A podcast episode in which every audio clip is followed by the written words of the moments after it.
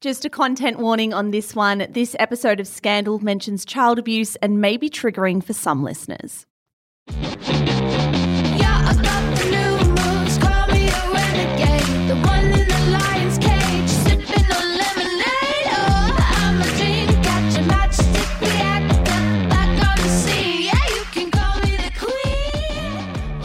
Blonde bombshell who won hearts the world over. But the story of Marilyn Monroe's life extends far beyond glamour, wealth, and fame to something much darker. Welcome to Scandal from Shameless Podcast, the stories of the biggest celebrity controversies revisited.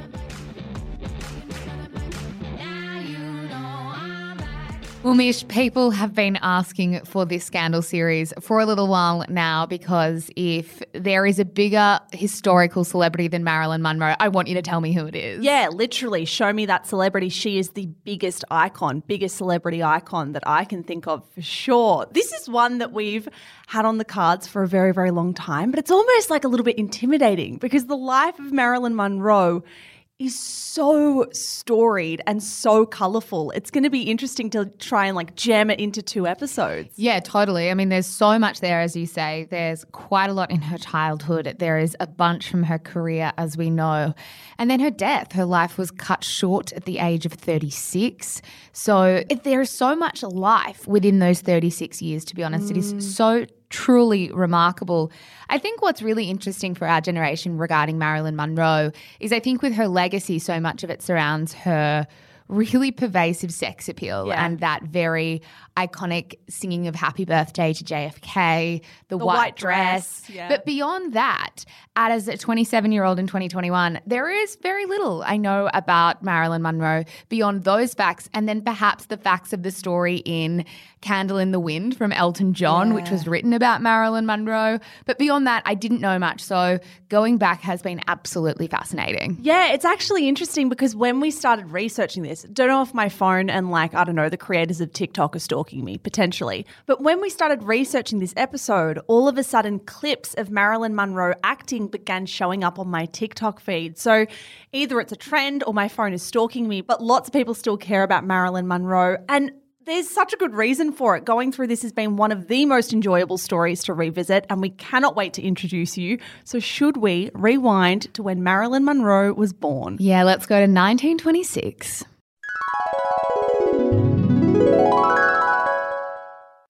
Right, Zara. Marilyn Monroe was not born Marilyn Monroe. She was born on the 1st of June in 1926 at Los Angeles General Hospital, and her given name was actually Norma Jean Mortensen. Yeah, so she was born to her mother, Gladys Monroe Baker, who worked as a film cutter. And when we say film cutter, we literally mean like hand cut reels of film for movies.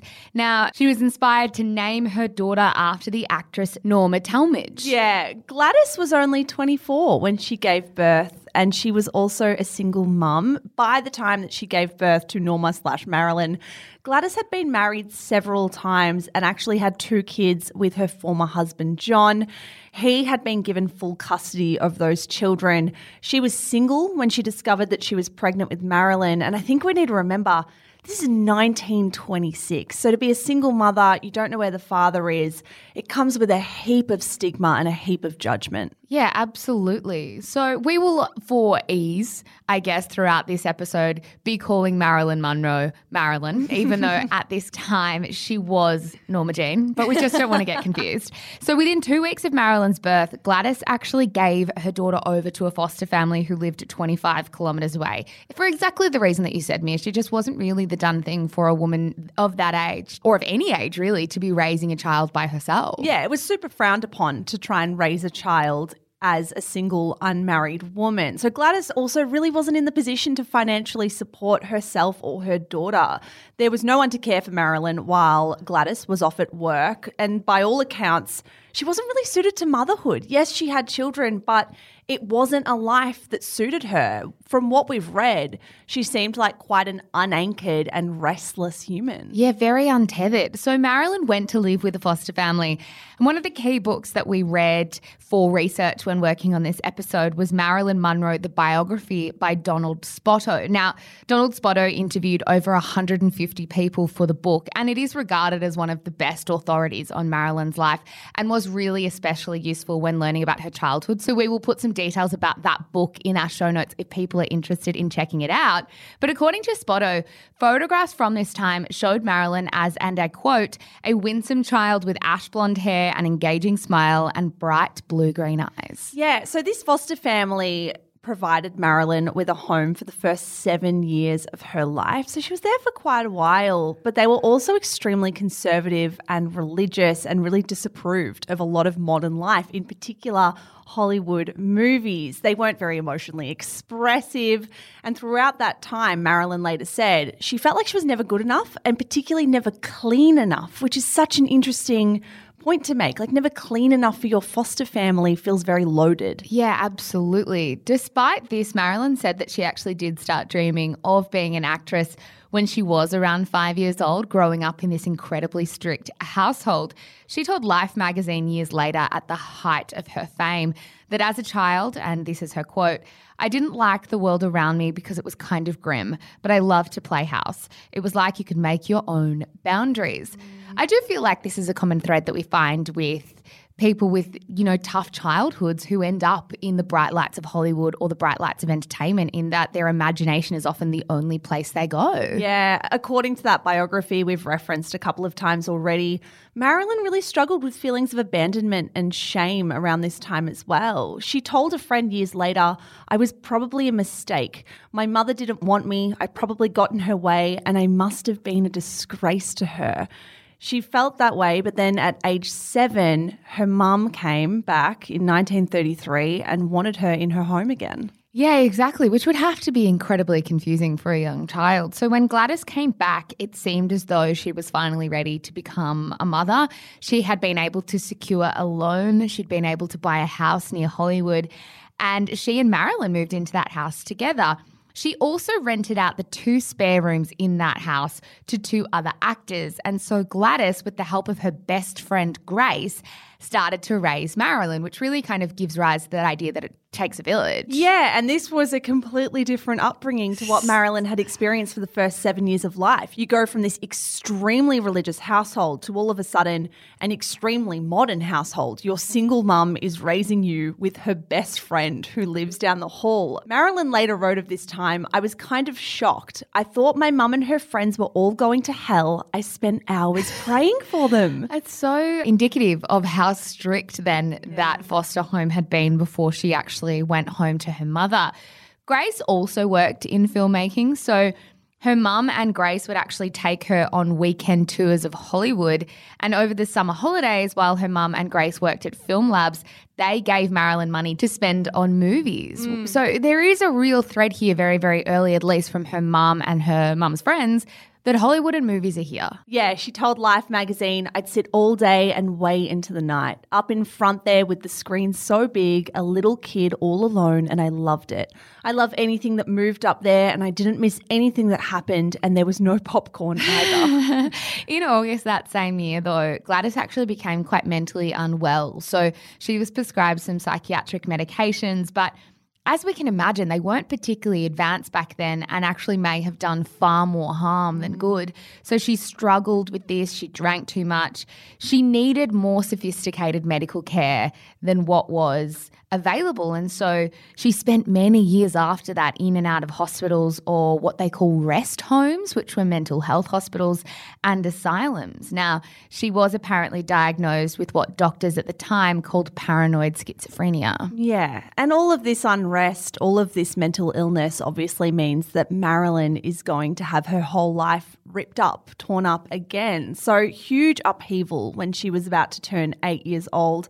Marilyn spent the next year, so 1934, living in her mum's home, but being cared for by the actors living in the rooms and by her mum's best friend, Grace. Luckily, it seems like around this time, Grace really adored Marilyn and gave her a lot of love, which is exactly what she needed. Grace also wanted Marilyn to be a star. So Grace was kind of that motherly best friend who bought Marilyn clothes and would obsess over Marilyn's hair and play with makeup and kind of gently nudge her at least into the spotlight a little bit. Yeah, exactly. One of Grace's colleagues told the journalist Donald Spoto for his book that if it weren't for Grace, there would be no Marilyn Monroe.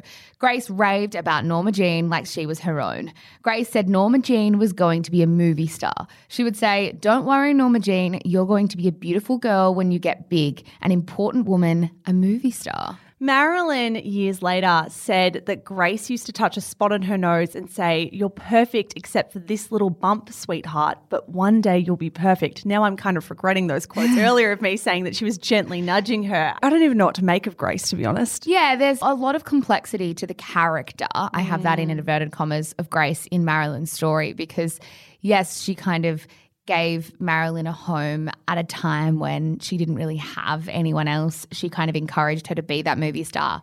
But for what? Like, and for who, really?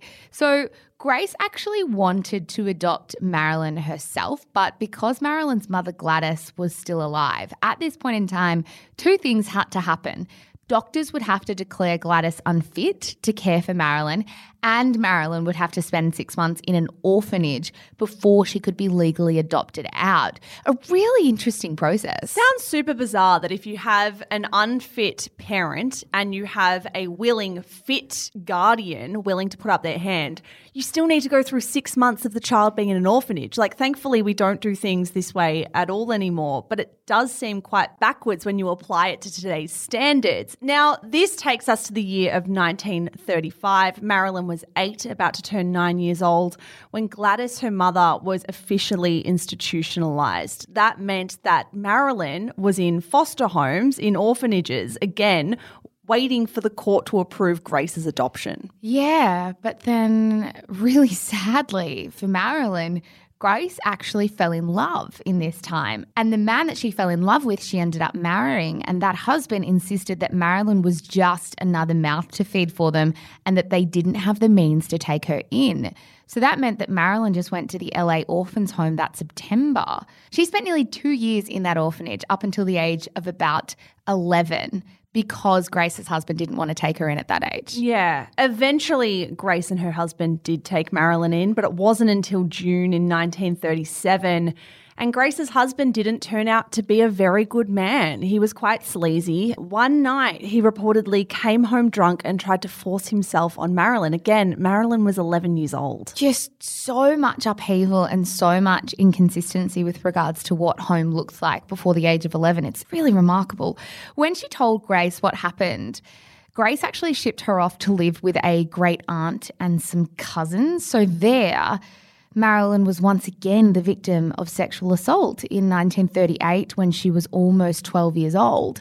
A 13 year old cousin forced himself onto her. A friend has said she was sexually assaulted, and apparently Marilyn bathed obsessively for days after the attack. Yeah, thankfully, Marilyn's time in that home was short lived. Nine months later, Grace shipped her back to LA, but not to live with Grace this time. This time, she was going to live with her aunt, Anna. She was 12 years old. Like, I, I know it's so obvious, but what the hell? Like, what type of life are you building for a child when you are constantly having her move around and have no stability, but also no supply source of love? Yeah, no roots, no roots anywhere. So finally, with Anna, Marilyn had a home where she felt loved. She said later that Anna was the first person in the world I ever really loved, and she loved me. She was a wonderful human being. I once wrote a poem about her. It was called I Love Her. She was the only one who loved and understood me. Yeah, so by this point in time, Marilyn is becoming a teenager. She didn't really have many friends. She was quite lonely as a young girl, which is understandable given her upbringing. She was also very shy. She was a pretty average student at school and she didn't have any money for new clothes. Yeah, so reflecting on her first year in high school, Marilyn said, I was very quiet and some of the other kids used to call me the mouse. All I had was the two light blue dress suits from the orphanage. Aunt Anna let them out because they'd grown a little, but they didn't fit right.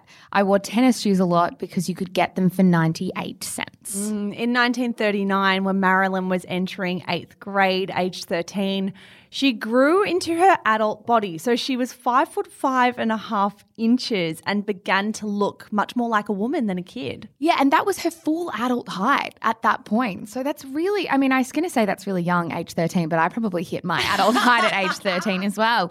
At this point, she began to realize, she says, the power of her own beauty. She later told Life magazine, I had this long walk to school, two and a half miles there, two and a half miles back. It was just sheer pleasure.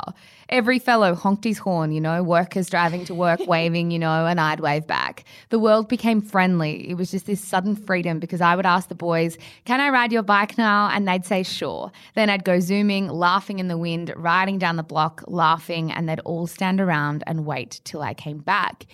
It is a real recognition of like, oh, I have some power here. But I also think in the 30s, what other power was Well, there true. at women's disposal? If you were beautiful, that was really the only power you could latch onto. So I'm certainly not going to judge Marilyn for kind of finding glee in that. Not in the slightest. I love that anecdote of just taking the boys' bikes and then just standing around waiting for her to ride it back to them. She did also acknowledge that there was a darker, more prickly side to her beauty. She said, It was a kind of double edged thing. I did find, too, when the world opened up, that people took a lot for granted. Like, not only could they be friendly, but they could suddenly get overly friendly and expect an awful lot for very little. Now, when Marilyn was 14 years old, Anna actually started to suffer some health issues. So she had to move back with Grace and her husband. This was by the end of 1940. Marilyn's only been there for two years. Like to think that this is the most stability she had, and it was two years before she had to move again is kind of heartbreaking. The following year, when Marilyn was aged 15, she met her neighbour. He was a boy by the name of James Dougherty, or Jim, as many referred to him. He was five years older than her, so 20 years old, and worked in aircraft manufacturing. He later said of that time, Marilyn was a child so far as I was concerned. But Grace, for some reason, was determined to set these two up, so asked Jim to escort Marilyn to a Christmas party, paid for them to go to movies together, and packed picnic lunches for them to go on dates. Yeah, and you can imagine that Grace was doing this because life is easier for them if Marilyn is mm. shacking up or married to somebody else. At the start of 1942, so just over a year after Marilyn had returned to Grace and her husband, Grace's husband actually got a job on the East Coast. So he, Grace, and his daughter would be flying out of LA. But Grace actually told Marilyn that they didn't have the money to take her with them. So once again, Grace was abandoning her. Yeah, abandoning her and suggesting that maybe she should get married to Jim as some kind of solution to the problem. So Marilyn turned 16 that June and Jim went along with the plan. He said, I was going to the armed forces soon and I figured she'd have a home with my mother. And of course, I thought she was an adorable girl who was fun to be with. I really didn't think much beyond that. And Norma Jean went along with the idea. Yeah, because there weren't really any other choices Yeah. in this scenario. The only reason Marilyn agreed, she said, was to keep herself out of an orphanage once Grace moved away. Years later, Marilyn said, Grace McKee arranged a marriage for me. I never had a choice. There's not much to say about it. They couldn't support me and they had to work out something, and so I got married. Mm, according to Spoto's biography, apparently at one point Marilyn asked Grace if she could marry Jim but not have sex with him. She was also apparently deeply afraid that the marriage wouldn't work out. She explained, After all, I have never seen any marriage work out. Yeah, and how, what would you think about marriage if that's all you've seen? Yeah, you would think this is a temporary plan and I'm going to find my way out of it soon. Exactly. On June 1, 1942, Marilyn turned 16. On Friday, 19th of June, so 18 days later, they got married at Grace's friend's house. So a photo of the night shows Jim wearing a white tux. He's standing next to Marilyn in front of a mantelpiece. She really did look nothing like the Marilyn Monroe we know today. She was in a long sleeve dress, had a veil pushed back in her dark, shoulder length hair. When I look at this photo, and we will absolutely have it up on our Instagram feed, it looks more like a formal photo that I imagine rather than a wedding photo because they look so young. Well, she's essentially a child bride. She's 16 years old. And Jim, I think, on some level knew that. He later recalled that at the wedding, Marilyn was shaking so she could hardly stand. It was also clear that Marilyn had this deep fear that Jim was going to abandon her, like everyone else in her life had. He recalled of that time, she never let go of my arm all afternoon. And even then, she looked at me as though she was afraid I might disappear while she was out of the room. Yeah, and we will get into all of what married life looked like with Jim after the break.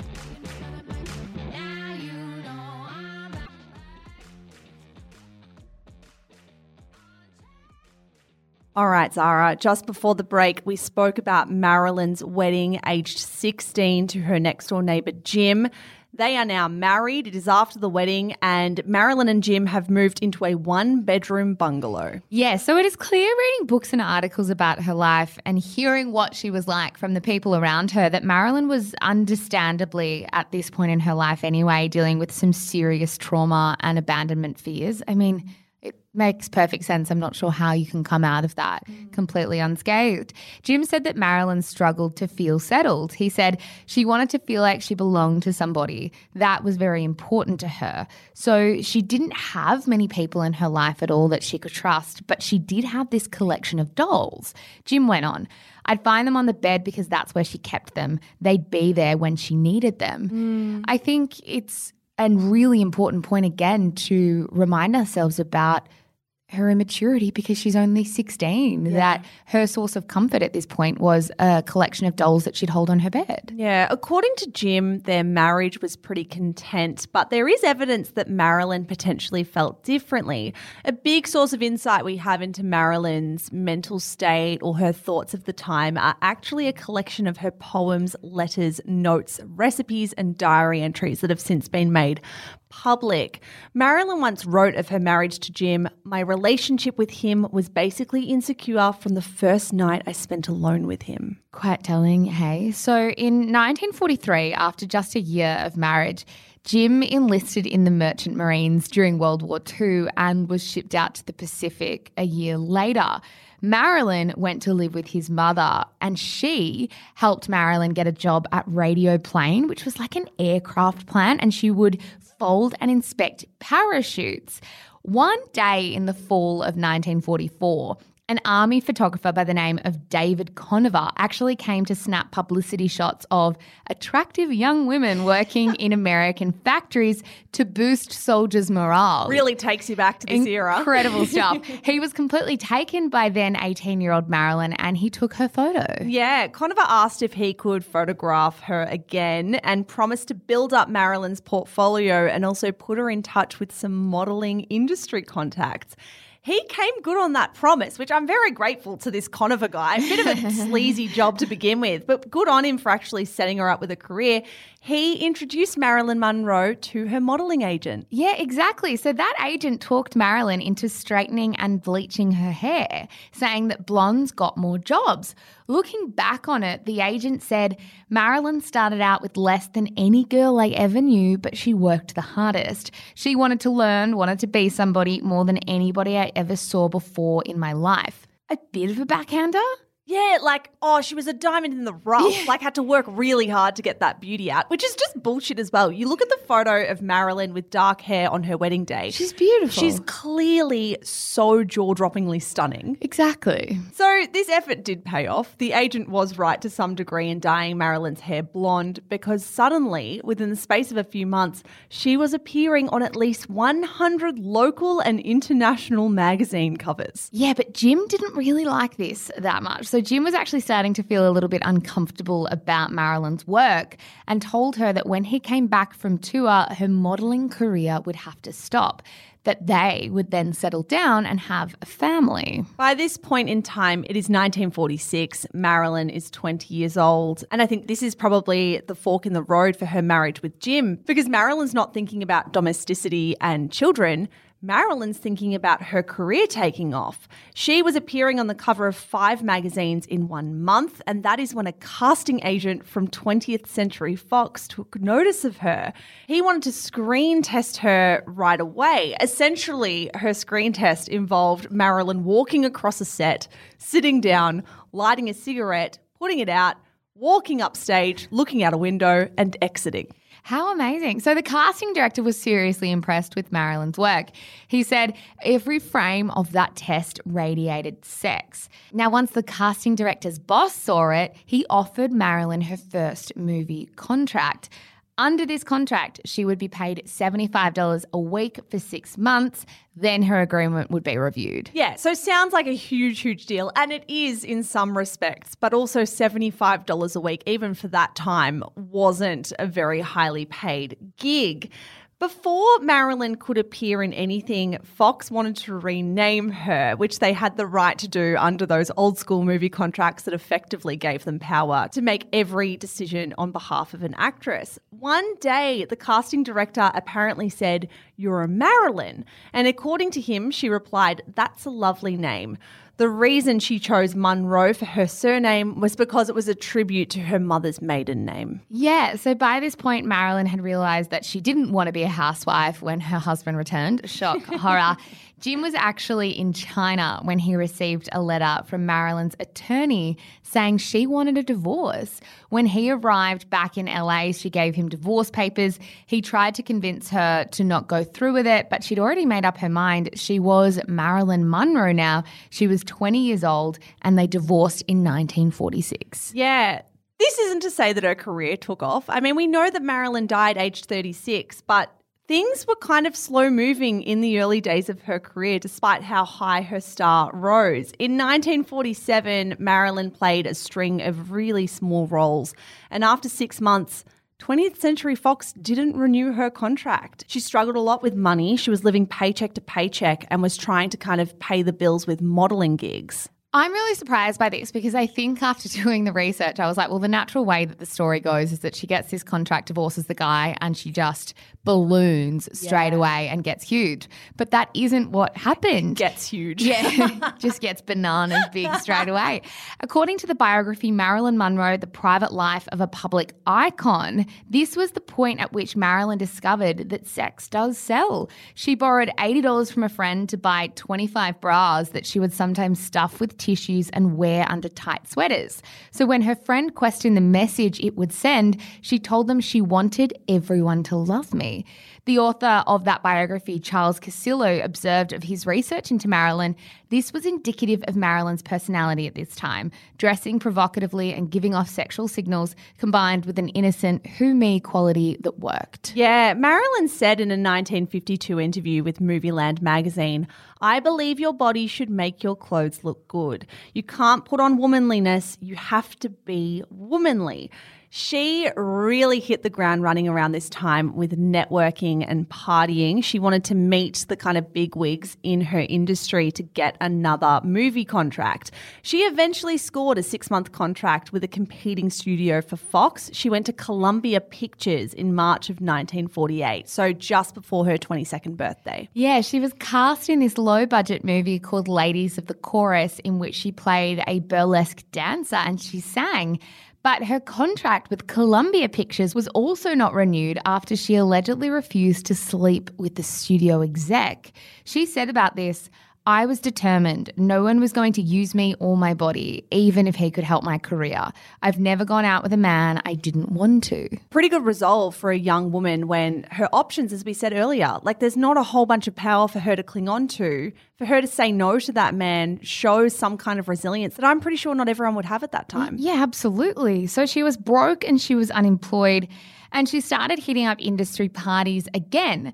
On New Year's Eve in 1948, 22 year old Marilyn met a guy by the name of Johnny Hyde, who was 53. Now, Johnny Hyde was reportedly a serial womanizer, as they called them, and the vice president of the top talent agency in the world. He struck up an affair with Marilyn, eventually leaving his wife and kids to be with her. But he also took her talent seriously. Marilyn later said, He was the first man I ever met who didn't think I was a dumb blonde. Yeah. Johnny Hyde, again, much like Grace, is a complicated figure and we need to talk about it. He, yes, loved her, yes, believed in her, but also was the one to encourage her to tweak her appearance. Johnny Hyde encouraged Marilyn to get cartilage implanted to round out her chin. Yeah, so he tried to help Marilyn get cast in films. He helped nab Marilyn a pretty small but important role in a film called The Asphalt Jungle.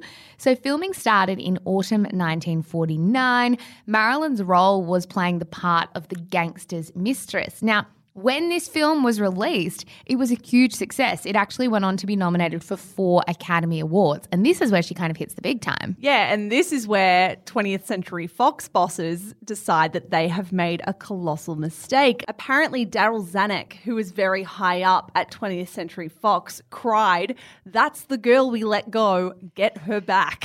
Yes. so she signed a new contract with Fox in late 1950. This time, Johnny negotiated her a better contract. It was $500 a week for the first year, and if she was taken on for a second year, she'd be raised to $750 a week. By the third year, it would be $1,250, and so on and so forth. And if she was still with them seven years later, it would be three and a half grand a week. But Johnny actually died before he saw Marilyn really become famous. He died of a heart attack at the end of 1950, and Johnny's son later remembered that at the funeral, all I can recall clearly is Marilyn screaming my father's name over and over again. It shook everyone. Yeah, a huge amount of grief. But in that same time period, so the next two years, Marilyn's star was steadily rising. In 1951, at the tender age of 25 still, Marilyn was praised for her performance as a provocative blonde in the film Love Nest. She also starred in successful Fox comedies As Young as You Feel and Let's Make It Legal. The fans adored Marilyn. Like, we cannot understate that. Fan mail for Marilyn was absolutely pouring into the studio at the rate of two to 3,000 letters every week. In 1951, the press department sent out more than 3,000 photographs of Marilyn for the newspapers to print. It's a really incredible insight at this time into how they measured fame, Yeah. isn't it? But in these early years of stardom, despite the fans and the adoration, Marilyn was lonely. Of this time, she said, I didn't have any friends. I had teachers and people I would look up to, but nobody I could look over at. I always felt I was nobody, and the only way for me to be somebody was to be, well, somebody else, which is probably why I wanted to act. Mm, in 1951, so when she's getting these thousands of love letters from fans every single week, she was introduced to a world famous baseball player by the name of Joe DiMaggio. So she was 25 years old. Again, she liked older men. He was 37. Joe DiMaggio was actually something of an American icon. He was a huge baseball star. He was voted the best dressed man in the country. Who would get that gong today? I don't know. It- Maybe Harry Styles or something, with some gigs in the entertainment industry under his belt. So he was really kind of crossing that line between sporting star an entertainment star. He had been married once before, but that relationship actually ended in disaster. Apparently, he drank, chain smoked, and cheated on his wife constantly. Some pretty big red flags What a waiting here. catch. They had a baby, but he barely paid attention to the baby. And his son later said about his dad, he was concerned with image and how things looked. He wasn't concerned with me as a person. So he divorced his wife for good in 1950, which was the same year that Marilyn lost Johnny Hyde. Marilyn, I wish you had rebounded to someone who was a little bit more healthy for you. Unfortunately, you went for Joe DiMaggio. At this point in his career, he had wrapped up his athletic pursuits with baseball and he was focusing on his TV career. Now, they met when Joe DiMaggio spotted a photo of Marilyn Monroe posing sexily in a short skirted baseball outfit in the paper. So she was aiming to hit a ball. This was over the 1951 to 1952 Christmas break. He sees her in the newspaper and he goes, I need to meet that hot woman. Exactly. So they actually met at an Italian restaurant after she kept him waiting for two hours.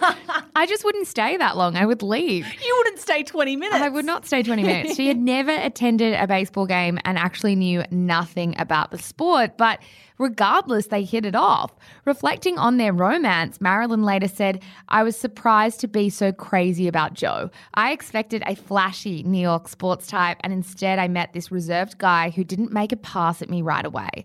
I had dinner with him almost every night for two weeks. He treated me like something special. Joe is a very decent man, and he makes other people feel decent too. So they're together. They're falling in love with each other when in 1952, scandal strikes and nude photos of Marilyn are published in a popular calendar against her will. Now, these photos were three years old. They were taken back in 1949. And as we know, we just said, in 1949, Marilyn's star hadn't risen yet. This was the time when she was doing a lot of modeling gigs to pay the bills and had said yes to this photo shoot because she needed the money. Yeah, she was behind on her rent at the time. So, to make a bit of money, she posed nude for the photographer Tom Kelley. But by the time the photos were released, Marilyn was a huge star, which meant it became now a huge deal. According to Time magazine's reporting at the time, Marilyn's bosses at the film studio begged her to deny that she was the woman who appeared in the calendar. Marilyn refused to do that. Time magazine wrote Marilyn believed in doing what comes naturally. She admitted she posed for the picture back in 1949 to pay her overdue rent. Soon she was wading in more fan letters than ever. Asked if she really had nothing on in the photograph, Marilyn, her blue eyes wide, purred, I had the radio on. So good. As Vanity Fair wrote, looking back on the scandal, the public forgave her. She possessed a quality that seemed to trigger rescue fantasies in men and women alike. Interesting insight there. Following the scandal, Marilyn was featured on the cover of Life magazine, and Fox actually released three more films of her in 1952. So, yes, this was a huge scandal at the time, but I think it speaks to how much the public adored her that she was just able to keep building this career. Yeah, I think in this case, the age old adage of all publicity is good publicity kind of checked out a little bit. Of particular note from those three films that Marilyn starred in in 1952 was Don't Bother to Knock, where she played a disturbed babysitter. Now, Time magazine wrote a profile about Marilyn and reviewed her performance in Don't Bother to Knock. The journalist wrote, What lifts the film above the commonplace is its star, Marilyn Monroe, who is an inexpert actress but a talented woman. She is a saucy, hip swinging, five foot five and a half inches personality who has brought back the movie the kind of unbridled sex appeal that has been missing since the days of Clara Bow and Jean Harlow. The trademarks of Marilyn's blonde allure rust 37 inches, hips 37 inches, waist 24 inches are her moist, half closed eyes and moist, half opened mouth. She is a movie press agent's dream. Imagine writing down a Hollywood actress like Margot Robbie's waist measurement in your review of her film. What about her moist, half closed eyes? What does that mean? Moist eyes. and moist, half opened mouth. Anyway, the film's director, Henry Hathaway, told the magazine she can make any move, any gesture almost insufferably suggestive. So, Time magazine, in that profile that you touched on, Mish, also wrote about the kind of life that Marilyn lived off set. They wrote, when she's alone, she often strikes art poses before a full length mirror, admiring the beautifully distributed 118 pounds that millions of moviegoers admire. In bed, she claims she wears only Chanel number five and she avoids excessive sunbathing because I like to feel blonde all over.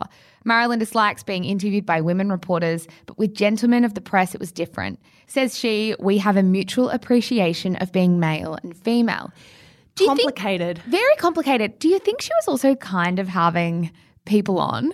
Uh, like yeah. when she's alone, she strikes art poses. Is that like young girls saying, "Yeah, when we're at sleepovers, we like have pillow, Pillow fights. fights. and just sort of play around in our underwear"? I absolutely think you're onto it. I think whether or not she was taking the piss and having a joke, I'm not sure if she was having a joke at our expense. I know she was definitely giving the interviewers what they wanted. She was basically saying, You want me to jump? I'll fucking jump Yeah. for you because I know it's going to benefit me in the long run. I kind of smirk a little bit at the, she just likes being interviewed by women. 'cause Obviously, things are so different today. But I think this is testament to Marilyn Monroe knowing what people want from her and going, fine, have it, because it's going to benefit me in the long run and my bank account looks great for it. Yeah, exactly. So by 1953, Marilyn Monroe was one of the biggest stars in Hollywood. That year, she turned 27. So she made it happen very, very quickly. But unfortunately, Mish, cracks were starting to show in her relationship with Joe. And in the next nine years of her life, Marilyn Monroe's star would burn so bright, the story of her life and premature death would become the legend we know it to be. Yeah, it's a story of dual lives, fame, glamour, excess, drugs, and unfortunately addiction. And we will tackle all of that and more next week. Yeah, that is all we've got time for today. I can't believe how much she packed into 27 years. And I also can't believe in next episode how much she is able to pack in her further nine years of life. It is a remarkable story, and I am enjoying every second of it. Mish, as always, we will have photos, very nostalgic photos of Marilyn on our Instagram feed at Shameless Podcast. Yeah, exactly right. If you want to see clips and snippets from this recording, follow us on TikTok. We are at shameless underscore podcast. We put videos up every single day, so catch up with us there too. Yeah, thank you so much for listening, and big thank you to our researcher Justine Landis Hanley, who researched this with help from you and I. Mish, we will be back in your ears on Thursday for a wrap in the week that was in pop culture. Bye. Bye.